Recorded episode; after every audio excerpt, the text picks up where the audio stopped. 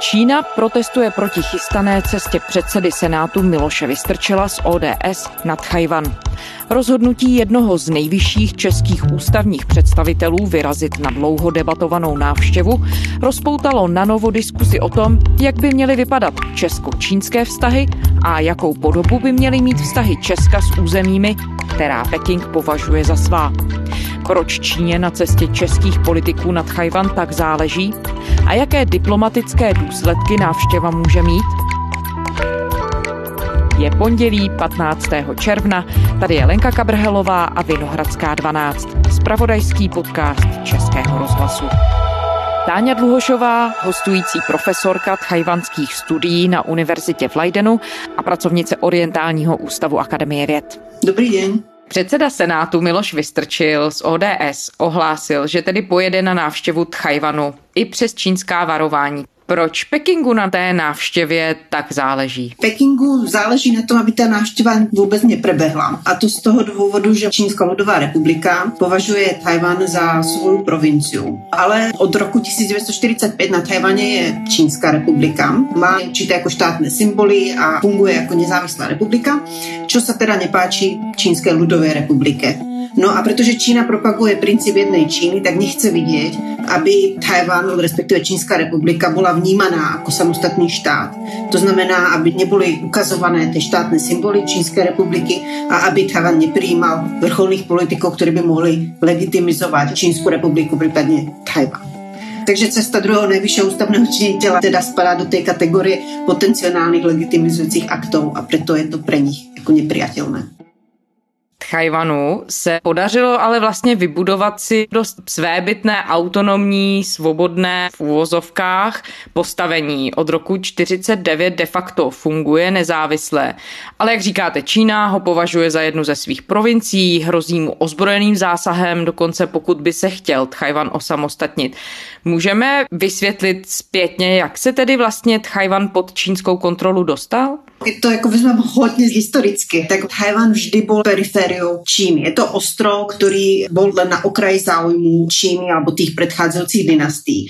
A do takého širšího povedomí se v Číně dostal v 17. storočí a potom v 19. storočí, kdy o Tajvan začal být záujem zo strany západních mocností, keď vzhledem na ty obchody, které preběhaly vo východu Čínskom mori. Ten Tajvan nikdy nebyl nějakou integrálnou součástí Číny. V podstatě tí, čo byli vyslaní úradníci na Tajvan, to bylo skoro jako do vyhnanstva. Jako nebylo to něco fakt centrálne.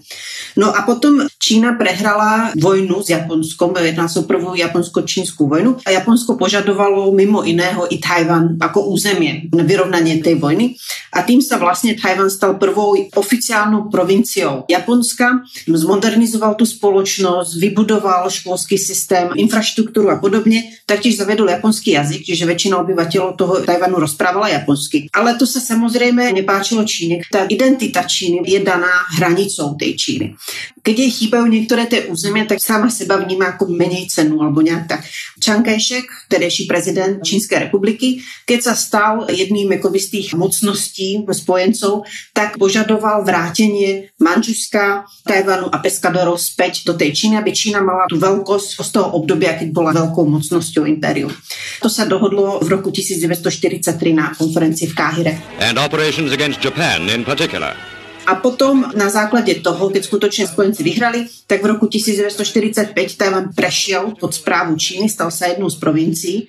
A až v roku 1945 nastalo to, že Chiang Kai-shek a jeho vláda je ztrácela podporu, bojovali s komunistickou stranou, byla tam občanská vojna a prehrávali postupně, presúvali se až teda dospěli na ten Taiwan. Chinese nationalist troops parading on Formosa before Chiang Kai-shek Tajvan nikdy nebyl nějakou centrálnou nebo integrální součástí Číny, spíš vždy na okraji. Čína se o něho zajímala vtedy, když se o něho začal zajímat někdo jiný.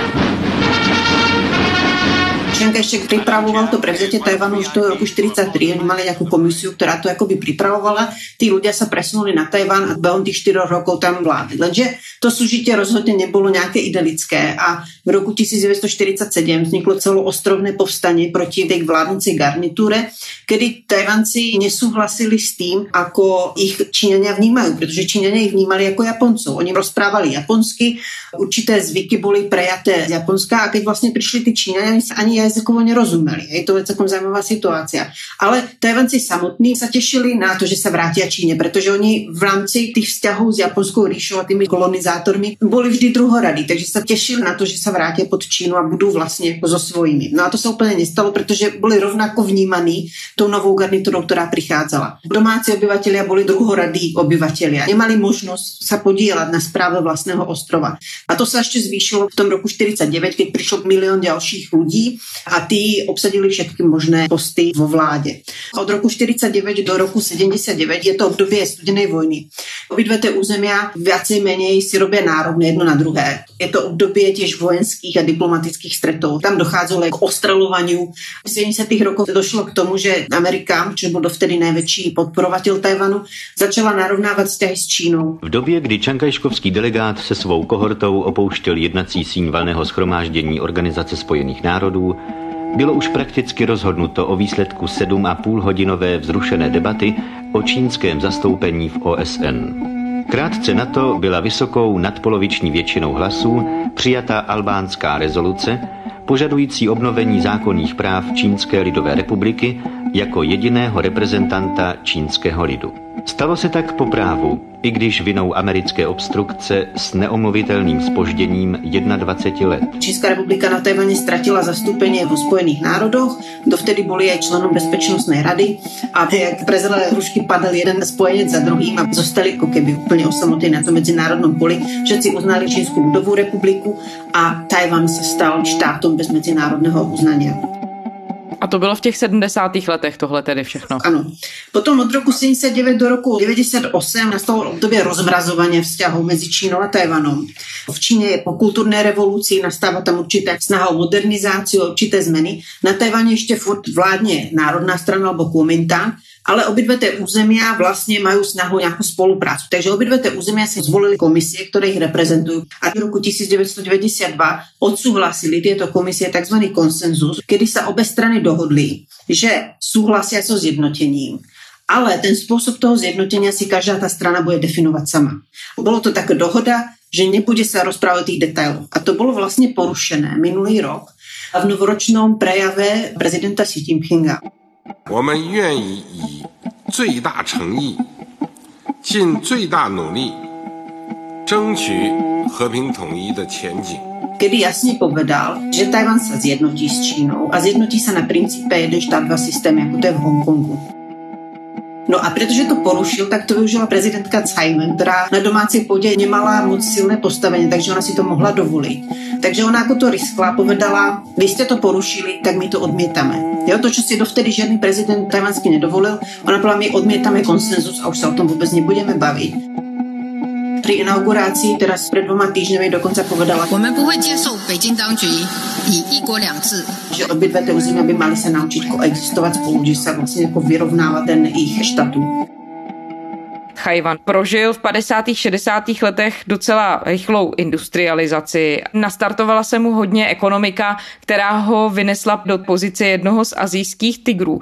Jak to celé vzniklo? To jsou výsledky práce samotného Chajvanu, anebo do toho procesu nějakým způsobem spolupromlouval i Peking? Ne, od roku 49 ty vlády se rozdělily a ty území spolu nemaly nějakou komunikaci, teda ani takovou, že by tam létali letadlom alebo išli tam lodě. Tam prostě žádná komunikace neexistovala oficiálna. Až za prezidenta Majinčo od toho roku 2008 se to obnovilo oficiálně.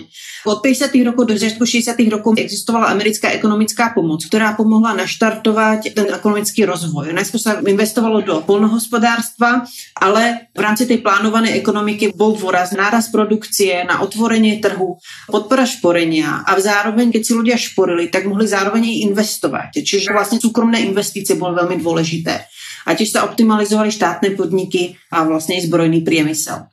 Čo oni urobili je, že prešli z tej polnohospodárskej krajiny, stal sa z nich priemyselný štát, polnohospodárstvo teda pomaly upadalo. Dnesko sa podporovalo aj priemyselné odvetvia s vysokým podielom zamestnancov a boli nízke nároky na technológie, povedzme textilný priemysel, gumárenský, chemické a papierenstvo. A potom sa to postupne preklopilo na IT priemysel. Momentálne IT a finančné a bankovné sektory sú tie najdôležitejšie nejdůležitější. Tajvan se stal v jeden moment nejrychlejší rozvíjející se ekonomikou vo východné Asii alebo vo světě celkovo a teda patřil mezi těch čtyřoch azijských tigrů, což je Južná Korea, Hongkong, Singapur a teda Tajvan. To je vlastně neuvěřitelný růst z toho všemi ostrakizovaného, tak trochu a využívaného ostrova se vyšvihla ta země takhle vysoko. Ona dnes je někde v druhé desítce největších ekonomik světa a je Tajvan označovaný i za příklad demokraticky spravovaného území v Ázii. Jak se ta proměna ze země ovládané jednou stranou na zemi, kde teď funguje 150 svobodných politických stran i svobodná média, jak se ta změna udála? No, išlo to postupně a išlo to v ruku v ruce s tím ekonomickým rozvojem. Jsou tam vlastně tři také nejdůležitější faktory. V tom je tam vonkajší faktor, mezinárodné postavení Tajvanu, potom jsou tam vnitrostranické faktory samotné národné strany a potom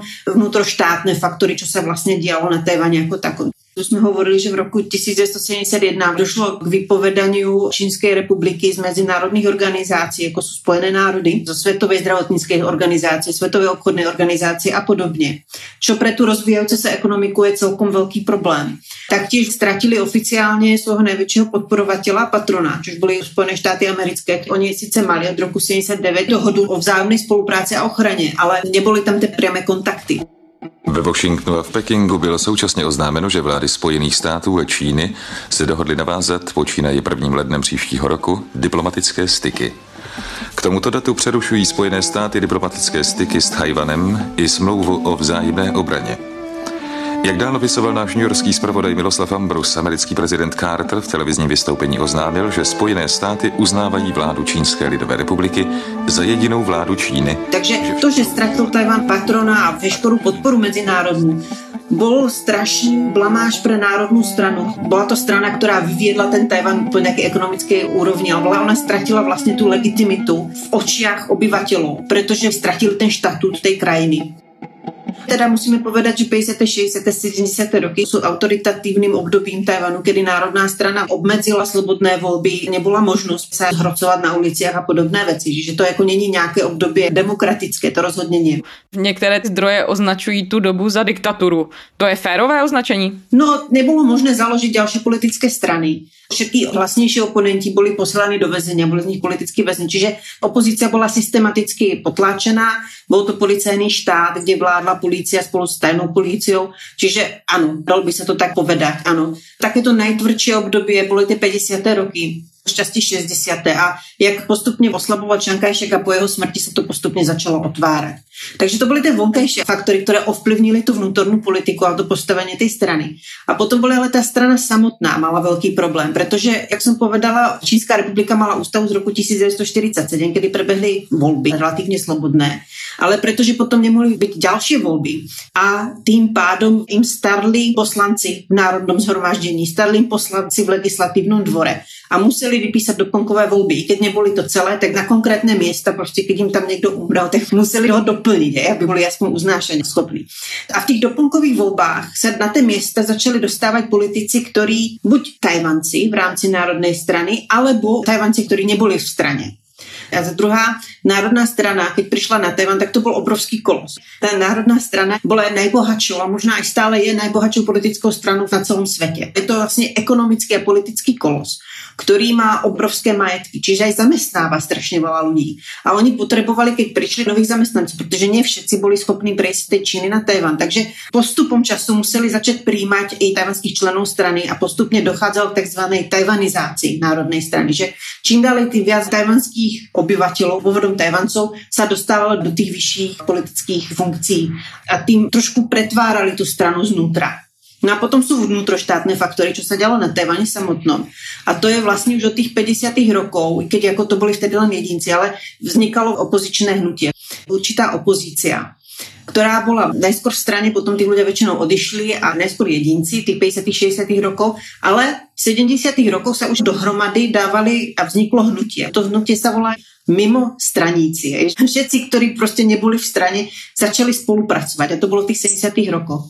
Tajvan momentálně funguje jakoby dvě politické strany proti sebe, takže toto je ta nejdůležitější opozičná strana. A títo koordinovali se a v rámci těch doplnkových volieb alebo na voleb na nižších úrovních do různých komisí na úrovni města alebo okresu volby fungovaly, tak títo lidé se tam dostávali a snažili se ten systém změnit jakoby vznútra. Taktiež v 80. rokoch vznikaly sociálne hnutia a různé aktivistické průdy v rámci tajvanské společnosti, které začínaly velmi nepoliticky, jako otázky životného prostředí alebo čo sa ich týkalo toho života okolo nich, protože tým, že sa Tajvan strašne rýchlo industrializoval, tak samozrejme to životné prostredie veľmi trpelo. Takže ľudia bojovali proti fabrikám alebo veciam, ktoré sa ich týkali v každodennom živote. A tieto hnutia sa dokázali pretaviť v politické hnutie a spojili sa s tými nestraníkmi. A to je taká druhá vlna, odkiaľ vlastne vznikla ta podpora tej opozičnej strany. Ta demokratizácia vznikla postupně, ale predovšetkým teda v těch 70. rokoch a potom v 80. kdy už byl ukončený výnimočný stav a vlastně byly povolené prvé demokratické volby. Takže tohle všechno vlastně umožnilo a dotlačilo jako tou situací Tchajvan do té fáze, kdy došlo opravdu k nějaké liberalizaci a vlastně demokratizaci. Tím, že Tajvan je mladá demokracie, tak jako boli a jsou určité problémy, kterými tajvanská společnost čelí. Jsou to určité výzvy. Jedna z nich je nezávislá justícia. Taktiež sloboda médií je takým určitým otazníkom, protože média jsou kupované Čínou vlastně cez hongkongské firmy Čína výrazně se snaží ovplyvnit mediální diskurs na Tajvaně. Čiže tam otázka těch slobodných médií a teda té justicie jsou vlastně jako celkom stále diskutované témy. Politologové na to upozorňují, že tam jsou určité medzery, které by se to mohlo vylepšit. A teď tu máme tedy Tajvan, zemi, která je demokratická, ale zároveň tedy stále Čína se oba ty státy snaží sjednotit podle té formule jedna země, dva systémy. A do toho přichází tedy tenhle moment chystané návštěvy předsedy Českého senátu Miloše Vystrčila, když bychom to měli nějak pochopit v té mozaice, kterou jste právě popsala. Do čeho vlastně předseda senátu odjíždí? Už jsme hovorili, že kvůli tomu principu jedné Číny oficiální návštěvy v Tajvanu jsou v podstatě zapovedané. Ale to neznamená, že by tam nechodili politici, ale většinou chodí politici nižšího ranku. Co se týká česko-tajvanských vzťahů, tak existují pravidelné návštěvy zástupců parlamentu. My víme, že pan senátor Drahoš taktěž v nedávnom briefingu vzpomenul, že byl taktěž pozvaný už minulý rok. Koncem října se na Tajvan vydám na oficiální návštěvu. S kolegy z Tajvanu jsem spolupracoval jako vědec, poté jako předseda Akademie věd České republiky a nyní jsem s potěšením přijal pozvání na návštěvu jako předseda senátního výboru. Ta cesta se chystá a bude kolidovat teda s touto návštěvou pana předsedy Vystrčila. Víme o návštěve pana primátora Hřiba, což byl velký popras, se nastal na Tévaně při jeho návštěvě. My experience in Taiwan. Čiže ty vzťahy tam jsou, ale většinou to jsou politici buď místní, komunální, alebo teda poslanci, ale nie ústavní činitelia. Čiže toto bude pravděpodobně pravděpodobně vnímané jako jedna z možností legitimizující akt té Čínské republiky, případně, jak můžeme dokonce povedat, Tajvanu. Tým pádom vlastně ta návštěva je priekopnická, protože okrem nedávné návštěvy predsedy belgického senátu, která se uskutečnila v maji roku 2019, tak vlastně Tajvan v posledních, já nevím, rokov neviděl aktivného vysokého politika, který by tam přišel Většinou tam jsou politici nižšího ranku, alebo jsou to politici už vo výslužbe. Jako v našem případě to byl pan prezident Havel. Keď už nebyl prezidentom, tak išel na Tajvan. Hej, čiže taká to jako dovolenková diplomacia, že vlastně tam člověk jde na dovolenku a popri tom se tam s někým stretne. Bývalý prezident Václav Havel a jeho manželka Dagmar odletí ve čtvrtek na návštěvu Tchajvanu, Thajska a Indonésie. Tchajvan navštíví na pozvání místní vlády a setká se zde s prezidentem Chen Shui-pienem a viceprezidentkou Anet Luovou. Převezme také nejvyšší vyznamenání řád zářivé hvězdy. Ta návštěva bude priekopnická. Je priekopnická z toho, že Česká republika má formální vztahy s lidovou republikou. Čiže vlastně si ošahá kde až se může zajít. Protože čo z toho bude, to nikdo neví. Nevíme, jak se zachová Čínská lidová republika. Určitě ta návštěva bude velmi vysoko ceněná na Tajvaně. Určitě bude na nejvyšší úrovni. A má to teda vysoký symbolický charakter a je to taká určitá vlaštovka možno i pre ostatné štáty. Každý štát, čo ja viem, má určitú spoluprácu s Tajvanom, či už v otázkach vedy a výskumu, alebo ekonomickej spolupráce. Ja, on tá politická není. A toto bude prvá vlaštovka, uvidí sa, kam sa môže zájsť a jaké vlny z toho vzniknú. Taktiež to má ešte ďalšiu symbolickú rovinu pre Českú republiku a to, že sa Česká republika vlastne stavia na jednu líniu k ostatným demokratickým krajinám, ktorí kladú dôraz na hodnoty, ako je svoboda, ľudské práva a podobně. Pre mnohých toto je celkom zaujímavý vzkaz směrem na mezinárodné politické pole. A dá se z těch minulých reakcí různých propadů a naopak vylepšení vztahů mezi Tchajvanem a Čínou odhadovat, co tohle může všechno znamenat z hlediska diplomatických důsledků. Já nevím, co to přesně může způsobit o vzťahu mezi Tajvanom a Čínou, protože přece Česká republika nepatří mezi takých těch největších hráčů v celosvětovém měřítku, aby to bylo vnímané nějak jako výrazně. Kdyby prezident Trump přišel na Tajvan alebo jiný z vysokých představitelů Spojených států, tak si myslím, že by to určitě vyvolalo daleko větší ohlas. Ale když si pomyslíme ten trojuholník Tajvan, Čína a Česká republika, tak to prostě bude mít vplyv na vzťahy Česká republika, Tajvan a Česká republika, Čína. No to rozhodně bude. A smerom von to bude sport mít taký symbolický charakter. Velvyslanectví Čínské lidové republiky v Praze reagoval na plánovanou cestu předsedy Českého senátu na Tchajvan. Uvedlo, že návštěva Miloše Vystrčela poruší normy mezinárodních vztahů a poznamená i budoucí spolupráci mezi Čínou a Českou republikou.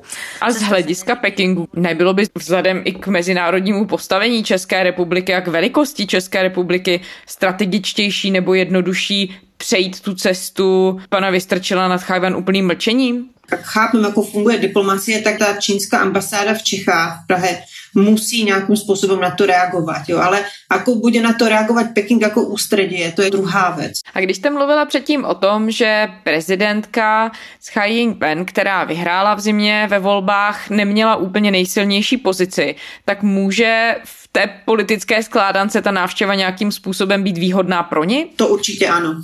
Protože když se na to pozrieme z pohledu Tajvanu, tajvanské vnútropolitické situace, tak prezidentka Ing-wen, ona získala první mandát, ale urobila určité kroky, které teda mala v programe, ale nebyly velmi populárné. Čiže vlastně ta strana se prepadla.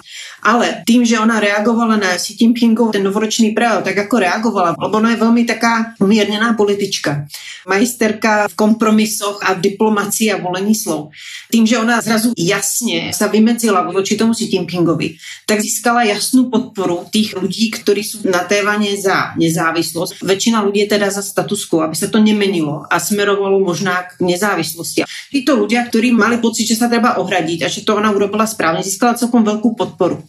A preto, že minulý rok od mája boli protesty v Hongkongu a prezident Xi Jinping navrhoval ten systém jeden štát, dva systémy, ktorý v Hongkongu platí a tam jasne vidíme, jak to nefunguje a nemôže to fungovať tak ta další vlna lidí začala podporovat Tsai Ing-wen a to, jak se relativně rázně vymedzuje voči Pekingu. Čínsko-tajvanské vztahy většinou fungují tak, že když Tajvan se výrazně presadzuje mezinárodně, tak většinou ochladnuté vztahy cez úžinu.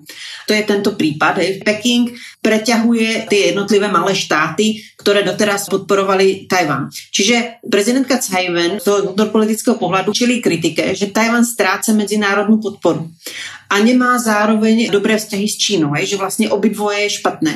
Príchod pana predsedy Vystrčila je vlastně novou možností, novou cestou, ako legitimizovat její postavení jako prezidentky, že dokázala získat nového partnera, nového podporovatela a možná by to mohlo být potenciálně i možnost, jak nadvezovat ty vzťahy s jinými štátmi, získávat větší podporu. Co by měli mít čeští politici na paměti ve chvíli, kdy se pouští do takhle možná z pohledu české přímočaré věci, ale z pohledu mezinárodní tedy velmi komplikované diplomatické operace s nejasnými důsledky. Já si myslím, že českým politikům ale já bych to nezazlievala, protože přece len Tajvan nebyl úplně prioritou nikdy. Je, že nie jsou úplně citliví voči tej symbolické rovině a to, čo vlastně jednotlivé symboly a znaky můžu znamenat na té druhé straně. Už len, keď si vezmeme dve veci. Jedna z nich je vlajka a druhá vec je názov tohoto územia. Súčasná vlajka Čínské republiky je vlajka Kuomintangu, pôvodne tej národnej strany. A pre mnohých obyvateľov Tajvanu tá vlajka nereprezentuje ich identitu. Na druhé straně všetci by radi viděli svou vlajku, nech už je akákoľvek, nějakých športových udalostiach, alebo reprezentovala to jejich území. Čiže tam ta vlajka je citlivá záležitost. Pan predseda Senátu Vystrčil vzpomínal na té jedné tiskové konferenci, že byl prekvapený, zarazilo ho, že ta ambasáda se stěžovala, že byl vyfotěný s tajvanskou vlajkou. Já jsem tady děkoval tajvanským zástupcům, ředitele tajvanské kanceláře za darování tajvanských roušek a zároveň došlo k tomu, že jsem byl vyfocen s tajvanskou vlajkou. Čínská ambasáda si na to stěžovala na ministerstvu zahraničních věcí. No mě to ani nezaráží, že prostě si na to stěžovali, protože to je velmi citlivá záležitost. A druhá věc je teda to jméno, ten názov. Protože názov Čínská republika Opäť je to niečo, s čím by sa podľa mňa skoro až polovica, možno aj ľahko nad polovica Tajvancov nestotožňovala. Oni sa necítia byť Číňanmi. Existuje výskum na roku 1992, kedy sa pýtajú ľudí, čím sa cítia byť. A v roku 1992 sa 46% obyvateľov sa cítilo byť jak Číňanmi, tak Tajvancami. V súčasnosti to je 36%. 25% si myslel, že jsou Číňania. V současnosti to je 3,6% len. Hej, tam je obrovský propad té identifikácie s Čínou jako takou. A naopak je náraz prvýkrát tento rok na polovičná většina obyvateľov sa cíti byť Tajvancami. Čiže názov Čínská republika pro mnoho ľudí je neakceptovatelný. Ale je to názov, ktorý podporuje napríklad Národná strana Kuomintang. Oni sú veľmi spätý s tou stranou. V tých období 50. 60. rokoch štát a strana bolo jedno. Čiže oni dôsledne to používajú. Naopak názov Tajvan je vlastně neakceptovatelný pre Čínu, pre tú národnú stranu, ale je akceptovatelný pre tých obyvateľov Tajvancov, ktorí sa cítia byť Tajvancami. Čiže keď naši politici používajú názov Tajvan, oni s tým vysielajú určitý signál a já si nemyslím, že oni to tak myslia. Keď hovoríme o tajvanské prezidentke alebo prezidentke Čínské republiky, je velký rozdíl.